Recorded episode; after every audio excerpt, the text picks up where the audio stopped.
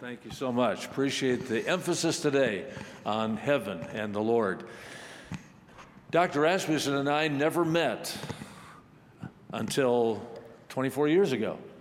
And when Dr. Rasmussen came to West Coast Baptist College, uh, we met for the very first time. I had met his dad uh, years back, but had never met Dr. Rasmussen. I was privileged to be at Faith Baptist Church in Canoga Park in 1976, and Dr. Rasmussen was in college at that time, and so I never met him. And uh, got to know his family a bit and knew certainly about the ministry there in Canoga Park. And from time to time, I would hear his name as he ministered in other places.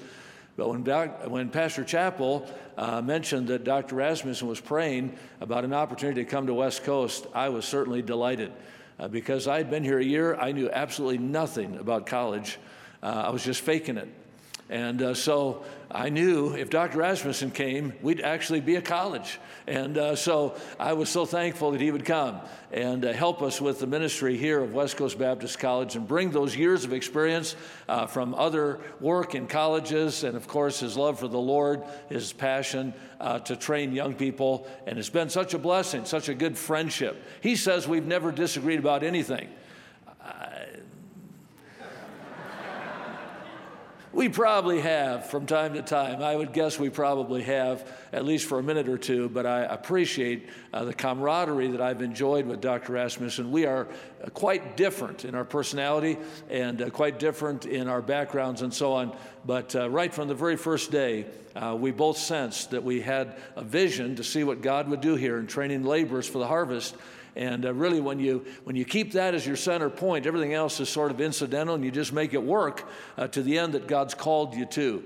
And I've been privileged uh, to not only work with Dr. Rasmussen, but now to be able to call him my friend is, an, is, is indeed an honor. And I'm glad I get to hear him preach today. And I hope you'll join me in welcoming Dr. Rasmussen to chapel this morning.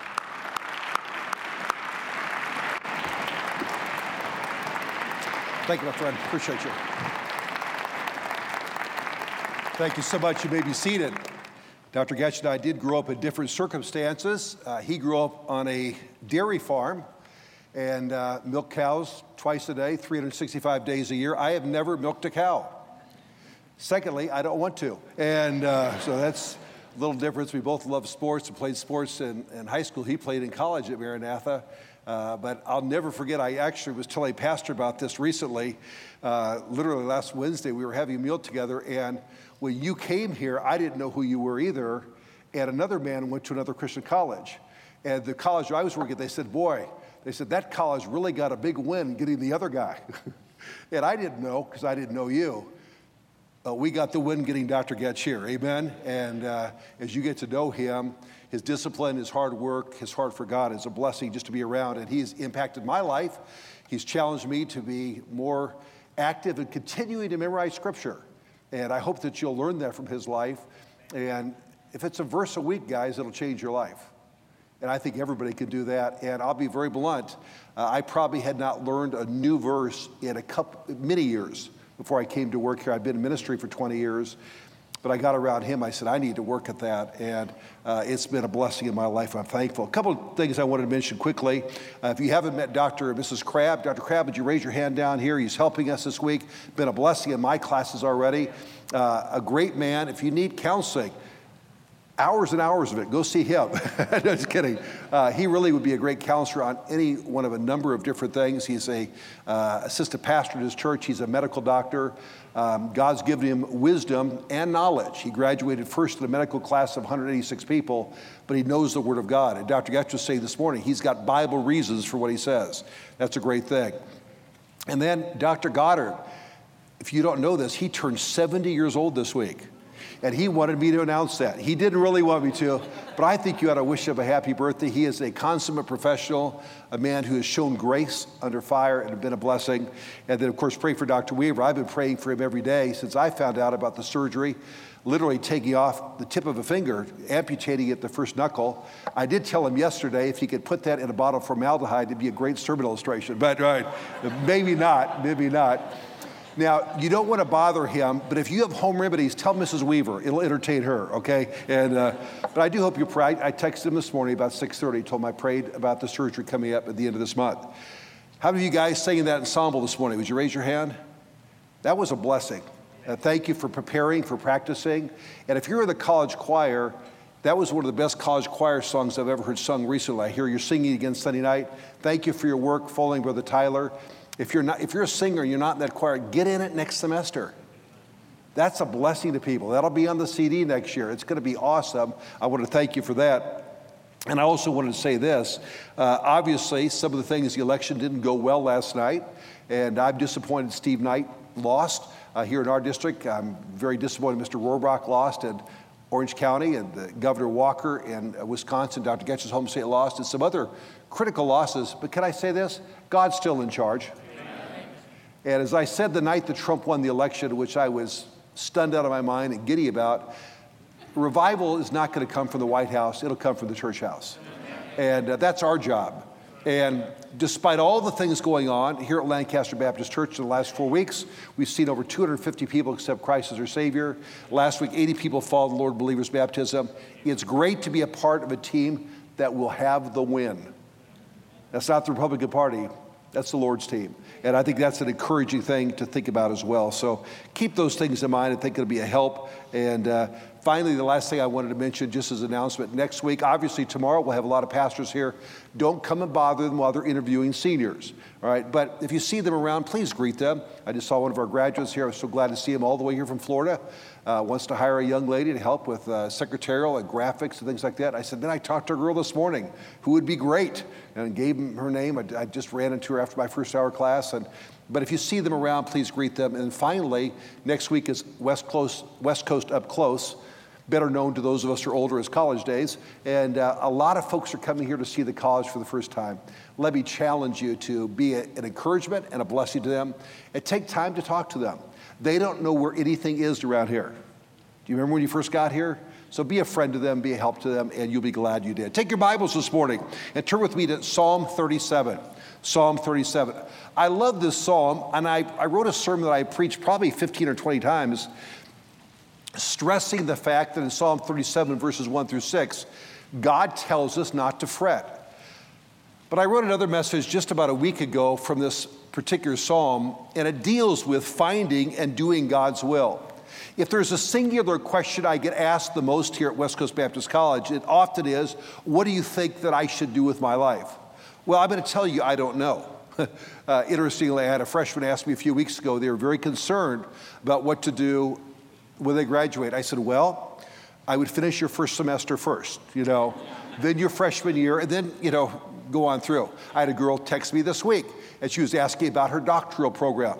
And my answer was, well, you might want to get your bachelor's and your master's first. You know, we can help you with that. But uh, don't rush the washing machine. It's great to be married. My wife and I will celebrate our 30th wedding anniversary this year. Um, but that time will come. Ministry is wonderful. I wouldn't trade the last 40 years of my life for anything. I'm so glad that God called me into ministry. I'm so glad I've done this rather than what I thought I would do when I was in high school, what I thought I would be in business. I'm so glad I've been able to teach and preach and serve the Lord. But you know what? Right now it's your time for preparation. It's your time to get ready for that. Don't rush the washing machine. Now, by the way, you want to be a soul winner right now. You want to be a witness.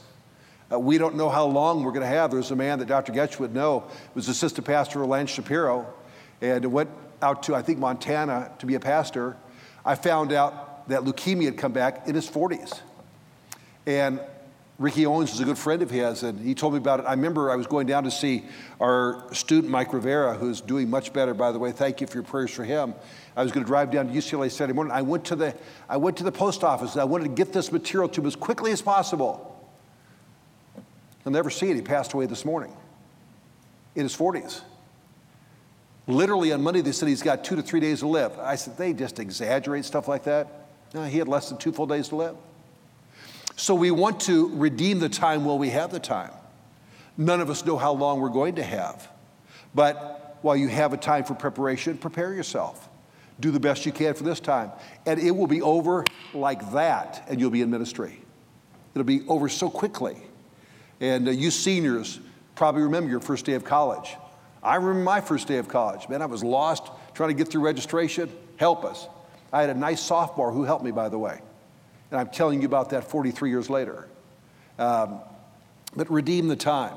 Make the most of the time you have right now. So, we're going to talk today about doing God's will and finding God's will. Psalm 37, follow along with me, verses 1 through 5, and then verse 23.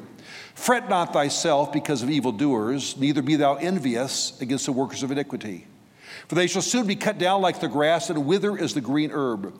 Trust in the Lord and do good.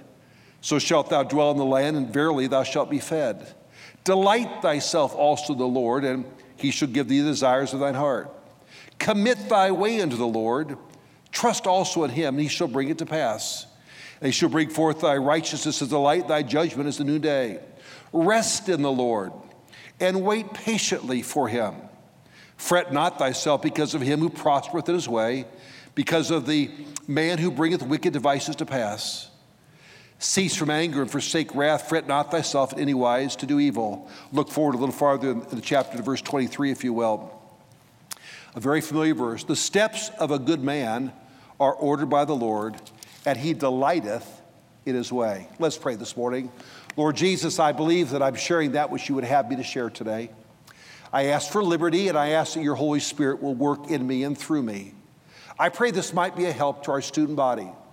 I pray that we will realize that you have a will for us and you will make your will known in your time, and we just need to rest in you.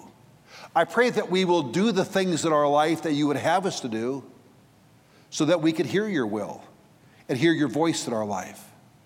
I pray, Lord, for our students, uh, amazingly, 35 days left in the semester.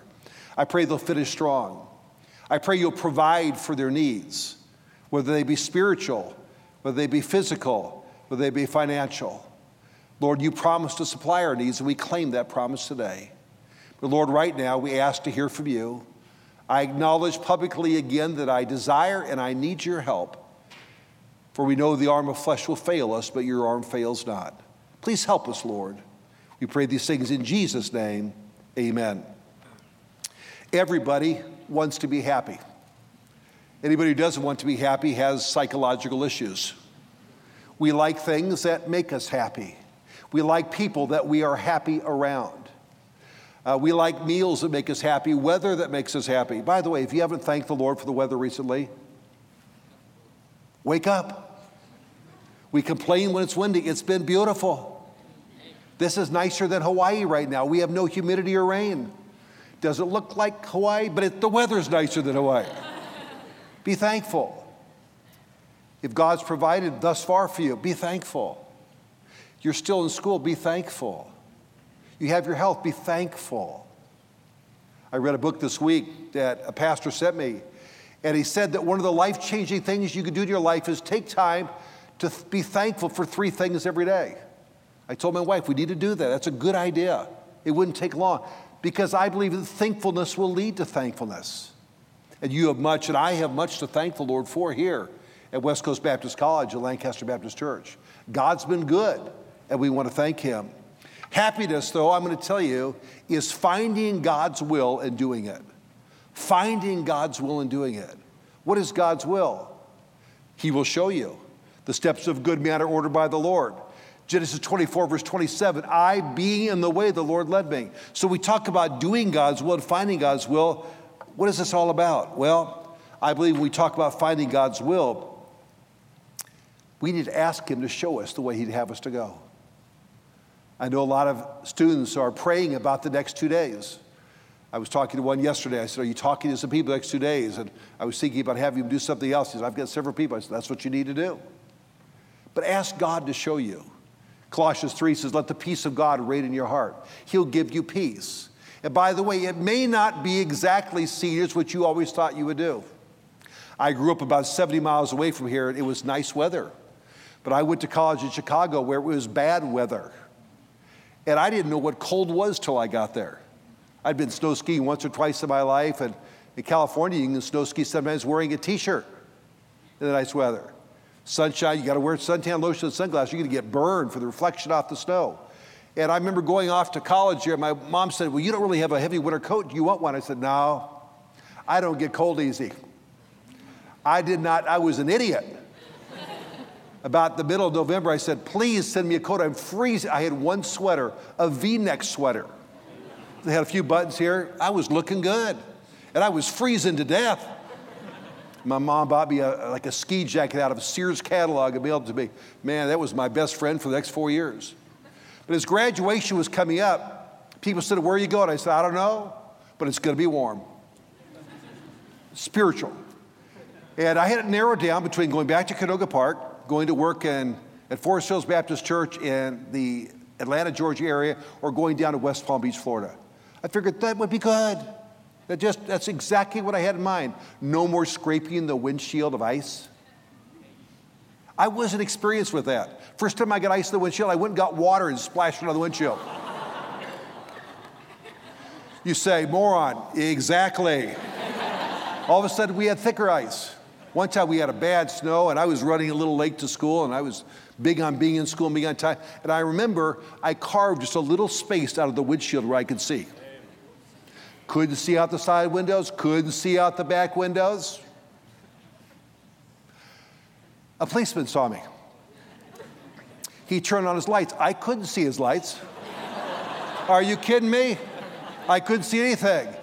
Then he turned on the siren, about scared me to death. I pulled over. He said, Did you see me? I said, No, sir. I, I couldn't see you. He goes, Why didn't you scrape your windows? So I'm thinking, I am not going to scrape windows anymore. I mean, my shoes will get ruined, snow and ice going down inside your shoes. These are not problems we face in Lancaster. Instead, here we get sand. All right, so I'm thinking, I'm done with this. You say, which one of those places did you go? Oh, I stayed in Chicago for 14 years. The will of God settles everything.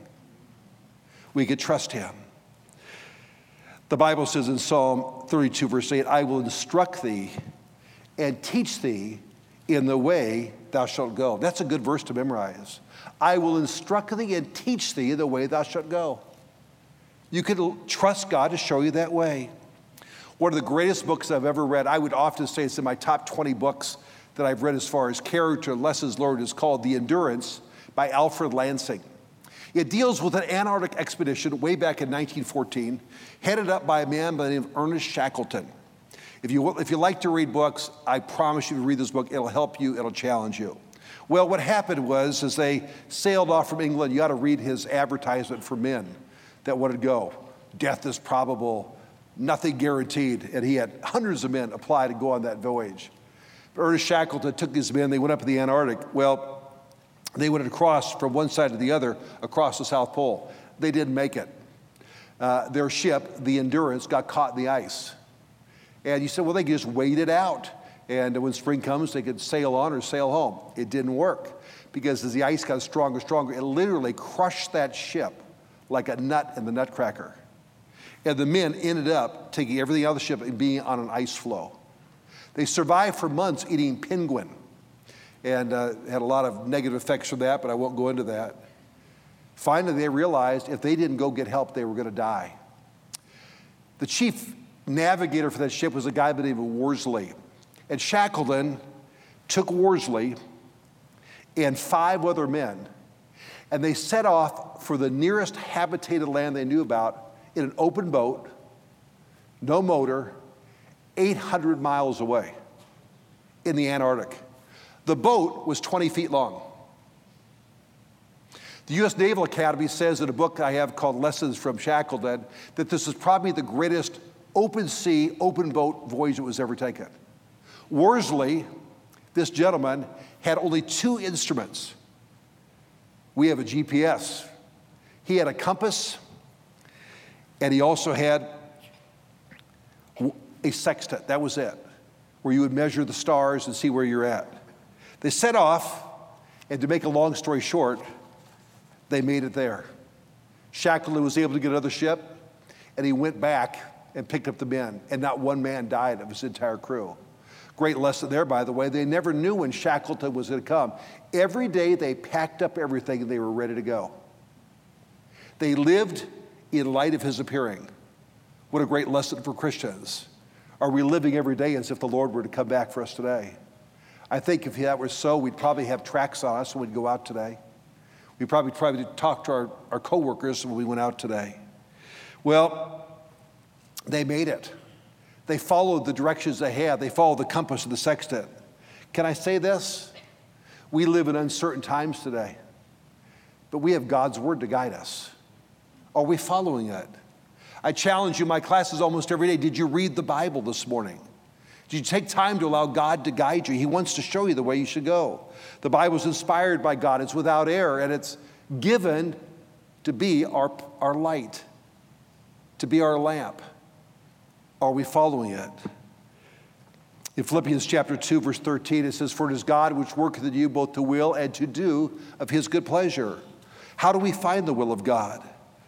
I think sometimes that we say we want God's will, but in reality, we're looking for our wills. Walter Knight, in his book, Classic Book of Illustrations, told the story about a Scottish woman.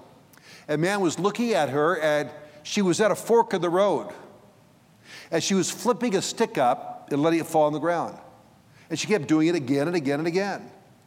And a man stopped her. He said, What are you doing? She said, Well, I flip the stick, up, uh, let it fall on the ground, then I go the way it points. He goes, Well, why do you keep doing it? She goes, Well, I want to go that way, but the stick keeps pointing that way. So she kept throwing it up till it did what she wanted it to do.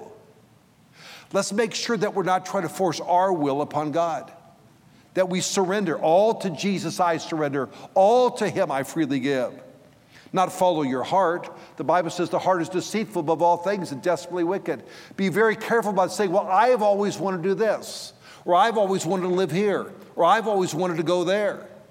What does God want us to do?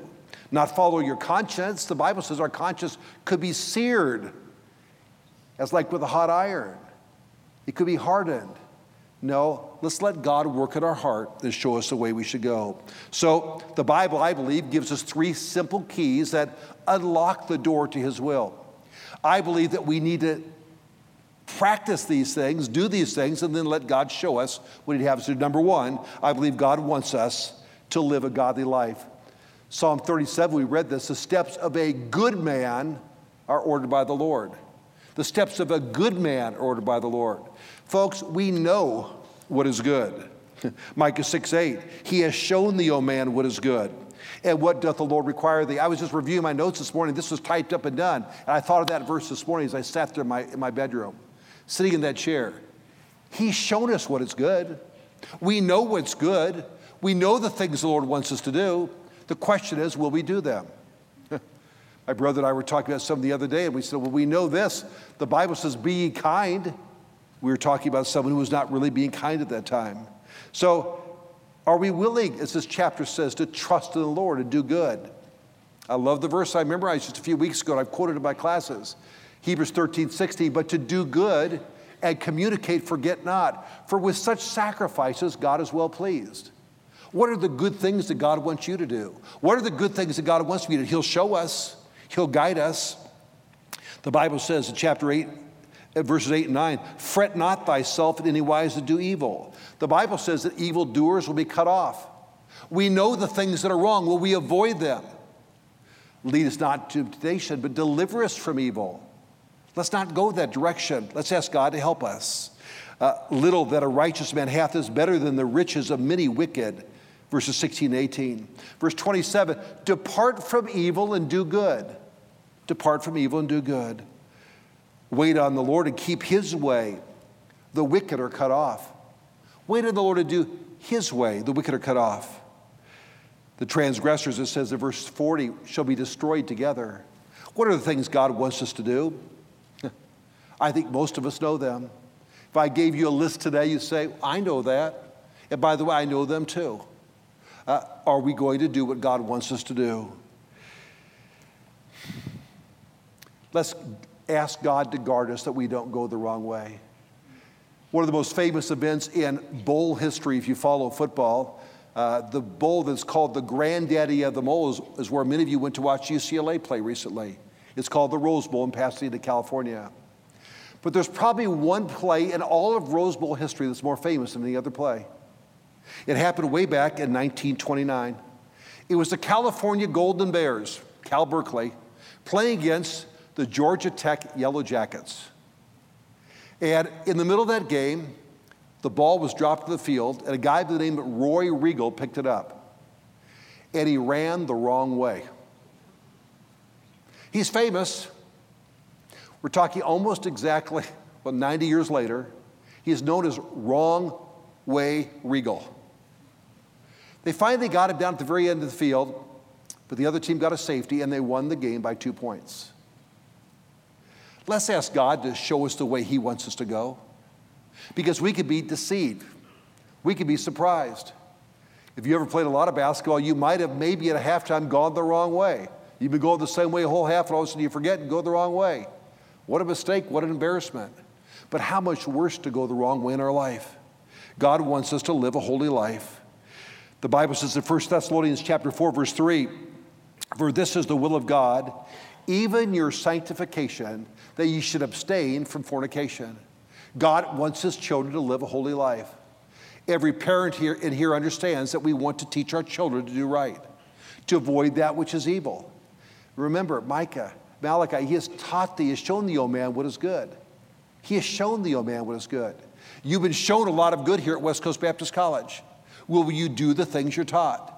The Bible says this Be ye doers of the word and not hearers only. I know that I should be a witness. I know that I should try to help people and encourage people. I found out literally in the last hour that the man in my class is in the hospital AV, has got blood clots in his lung. I know what I should do. I should visit him today. I know that. I told Savannah, write this room number down. I need to go see him. Ron Smiley's in the hospital. Just found out. We know what we should do. The question is, will we do it? We need to guard against things that we know are wrong, like stealing from God. I was, I was impressed. I didn't do it because we just came out of missions conference. I almost preached on giving today because I wonder how many students are faithful tithers. The Bible says if we don't tithe, we have a leaky seed bag. Our resources will just dwindle away and be crushed on a hard path underfoot. Obey God with our giving. Uh, let's make sure that we obey God to be faithful. The Bible says, a faithful man who can find. Are you faithful in your soul winning? Are you faithful in your devotions? Are you faithful in being a witness? Are we doing what God wants us to do? Are we guarding against the sins that we so easily are overcome with, like pride, like bitterness, things that everybody is tempted with? We know what's right. Let's ask God to help us do the right thing. I'm going to say this that when we do these things that we know are wrong, they short circuit our communication with God. Be like coming to chapel and having earplugs put in and maybe earphones on top of that. You're not going to hear too well. It distracts us. Be like trying to see with someone who has cataracts on their eyes. It's our sins that separate us from God. He wants to show us the way, He wants us to know the way. But are we having things there that distract us and stop us from doing the things that God wants us to do? Can I say this? God will show you the things to do. God will give you impulses. Go and talk to this person like he did with me last hour. I need to go see Ron Smiley. I know that. He's in my Sunday school class. But you obey them? There's a man in here that, unless you've taken history of evangelism, you probably never heard of. But I read one story about his life. His name was Paul Rader. I know you've heard of him. Very famous evangelist a long time ago.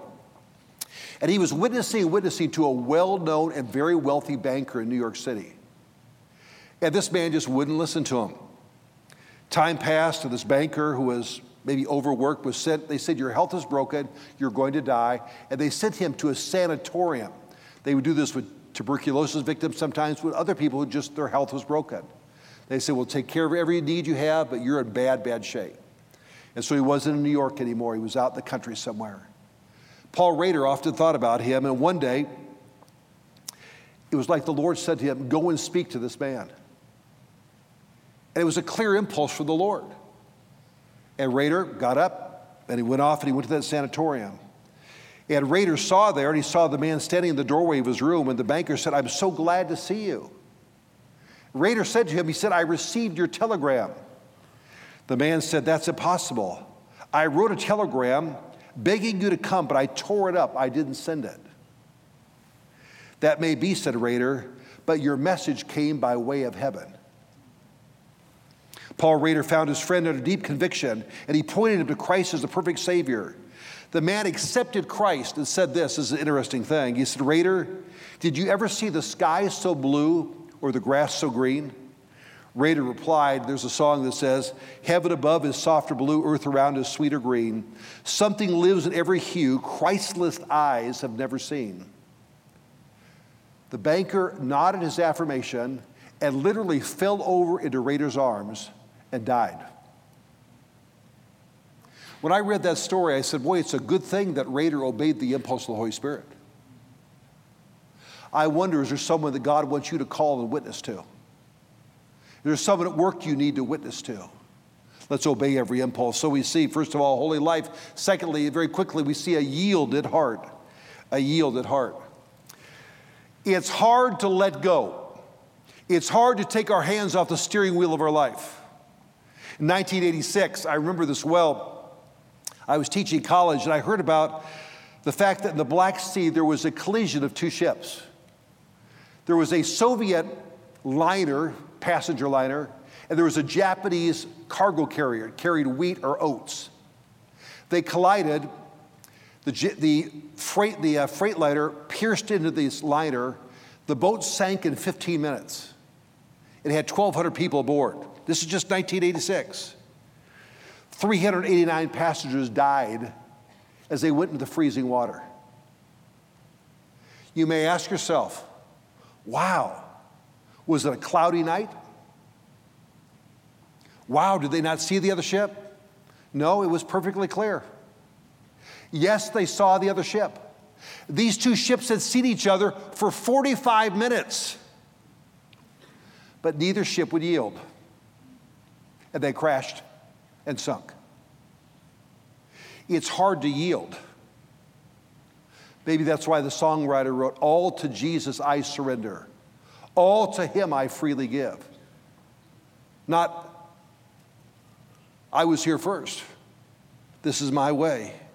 Both could have steered clear. But according to news reports, I looked this up again yesterday to get the details. Neither captain wanted to give way to the other. The Bible says this it says, in honor, preferring one another. And while we ought to prefer our roommates, our spouses, those at work, how much more ought we to prefer what the Lord Jesus Christ wants for our life? I wonder who God spoke to last week about missions, but you thought, I don't want to do that. Will we yield ourselves to Him? To yield means to surrender or to submit. The Bible says that God is our owner. We've been bought with a price. You're not your own, the Bible says. Will we yield to Him? We live under His heaven. The nations are under His authority. My destiny is under his direction. My past, praise the Lord, is under his grace. My future is under his control. My cares are under his wing, and my sin is under his blood. We ought to yield to him. Yield. 1 Corinthians tells us we're bought with a price. Therefore, glorify God in your body and in your spirit, which are God's. 1 Corinthians 6:20. Just a chapter later, chapter 7 says, You're bought with a price. Be ye not servants of men. Are we yielded to God? Are we doing what God wants us to do? I'm afraid that sometimes we let things get out of control because God is no longer in charge. Two men driving in Southern California got into a battle of road rage after one cut off the, cut off the other in a parking lot and took his parking spot. They began to chase each other down the road, weaving in and out of traffic. They endangered a lot of lives until finally one man lost control of his car and tumbled across the road. But in the process, a little girl on the sidewalk was killed. Yield to God, yield to those in authority. This week, November the 4th in Wisconsin, two men were driving down the road in a Ford F 150 pickup. They were doing something called huffing. I read that. I said it to Dr. Crabb, but I get a good illustration about things like this. Illegal chemicals to get a high. The driver got a little too high. His car veered off to the right. He overcorrected on the grass. He shot across two, two lanes of traffic, across the median, across two more lanes, and went down in the ditch where he hit a Girl Scout troop picking up trash. That's this week. He killed nine year old Jana. He killed 10 year old Autumn. He killed 10 year old Haley. and killed Haley's 32 year old mother. Probably the most amazing thing I read, though, was that he had done this before. He'd flipped his truck and had to get pulled out of the truck before, huffing chemicals before. I mentioned in one class, I said, I hope he gets 100 years in jail. You say it's involuntary manslaughter. He took four lives because he didn't yield to authority. They told him, don't do this. It even been caught once. It crashed once, but he did it again. Let's just yield to God's will for our life. My friends, when we do that, there's no regrets. We're taking the blinders off and just say, Lord, I'm yours. You bought me. I want to do what you want me to do. I want to go where you want me to go. I don't know where that is for you, but God will show you. He loves you, He cares for you. As we know God, we come to love Him. As we love God, we come to trust Him. As we trust God, we come to obey Him. And I'll say this when you obey God, you will be blessed by Him.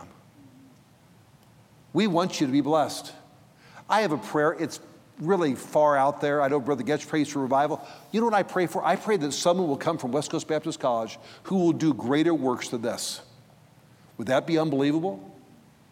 This is the second largest independent Baptist church in America. But that would be a great thing. God is able. God wants to do great things. But I believe for that to happen, we must yield to Him. And finally, today, if we're going to be in God's will and do God's will and obey God's will, we must delight in the Lord, delight in Him. Psalm 119, verse 108 says, Thy word is a lamp unto my feet and a light unto my path. 105. Do we appreciate the Word of God, the inspired, infallible Word of God? I know I have found myself at times, I think I got up this morning and I got up a little earlier. I want to spend some time praying about the message today. I want to go over my notes today. And, but before I ever opened my notebook with the notes that are typed up here in it, I took time to read the Bible. But I found myself hurrying through that to get to my notes. The Bible says, Be still and know that I am God. I was talking to someone the other day, and he was talking about how Dr. Bud Calvert will walk two miles every morning just use that as a prayer time. Be still and know that I'm God. Retired now, after pastoring for three and a half decades in Fairfax, Virginia, but he still wants to have time with God. I know of a pastor that every morning will get on his elliptical. He used to have a TV there and he'd watch Sports Center. He said, I took it out. He goes, I use that time to read my Bible, my iPad, and to go through prayer list. Be still and know that I'm God. We need to appropriate the Word of God in our life. And secondly, this morning, we need to allow God to lead us through prayer. Can I say this, friends? If you're like me, sometimes you have talked at God instead of talking to God. I've done that with my wife. I just have to tell her what I'm thinking. But God wants us to talk with Him. Are we listening to Him as we pray to Him? Lord, is there something you'd have me to do today? Is there somebody you want me to minister to? Is there someone back in my home church that I should be a blessing to? What would you have me to do? Lord, show me. Sometimes you hear some people pray and you think immediately they've been there before.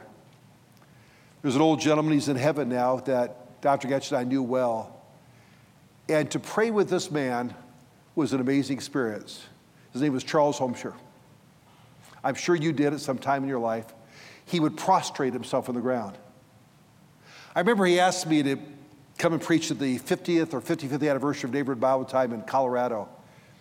And I'm thinking, that's not going to help the college. The church doesn't support the college. I mean, it's really not going to be worth my time. And finally, I said, I'll come. Can I spend some time praying with you? You knew that Brother Homshire knew the Lord.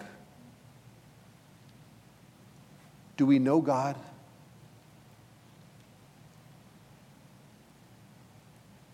Did we talk to him this morning? Or do we just quickly get it out of the way the way we brushed our teeth today? Or the way, guys, we shave? We do it out of duty, we got it done, okay, that's done, knock that off. On to the next thing. God wants to talk with us, He wants us to talk with Him. God will lead us through His Word, God will lead us through preaching, and God will lead us through prayer. It burdens me when I see sometimes people who'll sit in chapel and they'll do other things. I sit in the front row on purpose because I don't really want to see you doing that. I'm tall waisted. If I sit in the back, I can see who's on their phone very easily. I can't mandate you listening in chapel. But the Bible uses preaching, the Bible uses His Word, and the Bible uses prayer. When people ask me, well, what do you think I should do? I want to ask them, are you in the Word of God daily? Are you praying and asking God for His direction? Are you listening to preaching and teaching here that you hear so often and so frequently? Because God will guide us through these things. Because if we would say, Lord, I want to know your will, and we'd surrender to his will and apply his will to our life, I believe would be a wonderful thing. Bruce Larson told a story about how he would get people to surrender to the will of God. In New York City, if you ever go there at Rockefeller Square, where they'll put the giant Christmas tree up every year, there's something there that's very unique. There's a building called the RCA building. I've seen this, many of you have seen or seen pictures of it. And out in front, there's this huge, huge sculpture. And this sculpture is a sculpture of Atlas, heavily muscled. He's bowed under the weight of the whole world, trying to hold the world up. I've often thought sometimes as Christians, that's what we're doing. We're trying to hold the whole weight up ourselves.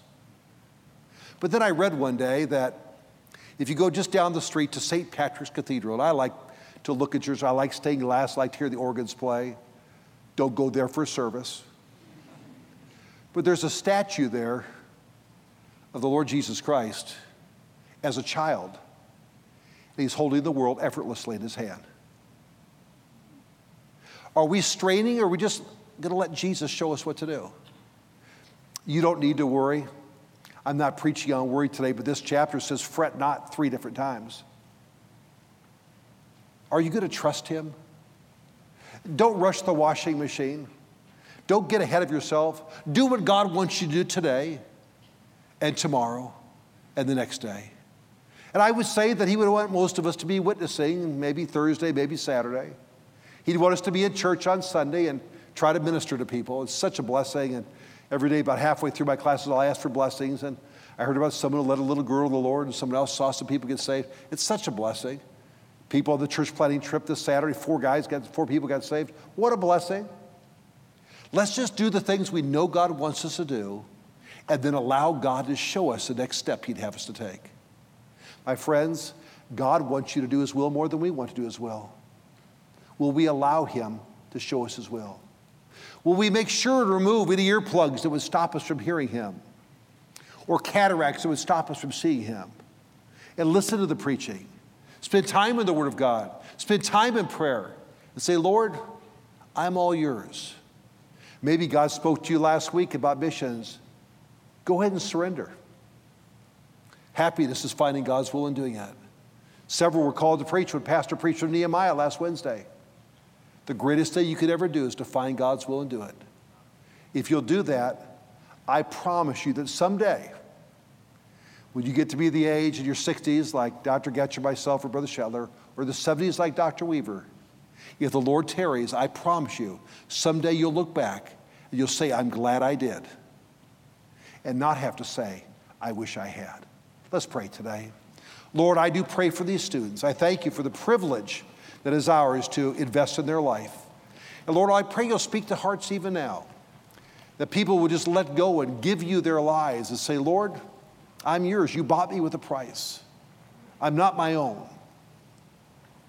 I pray they'll be willing to sacrifice all, to lay their life, as Isaac did way back in Genesis, on an altar, to lay their life on an altar as a willing sacrifice their heads bowed their eyes closed. We'll take just a minute as, as the piano plays. Let God speak to your heart. Again, I don't know what God wants you to do, but I know He's got a plan for you. He loves you. He gave Himself for you. What a wonderful thing. And we have a privilege of living for Him and serving Him. It's an awesome thing.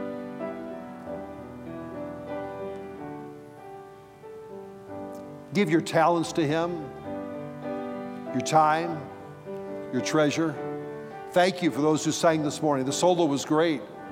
The men's ensemble was great. Thank you for those who worked in the choir. But I wonder who else says, you know, I need to be doing that. I know it takes time. David said, That which cost me nothing, I would not have. Are you willing to give your time, your talents to Him? If you'll do that, someday you'll say, I'm glad I did, and not I wish I had.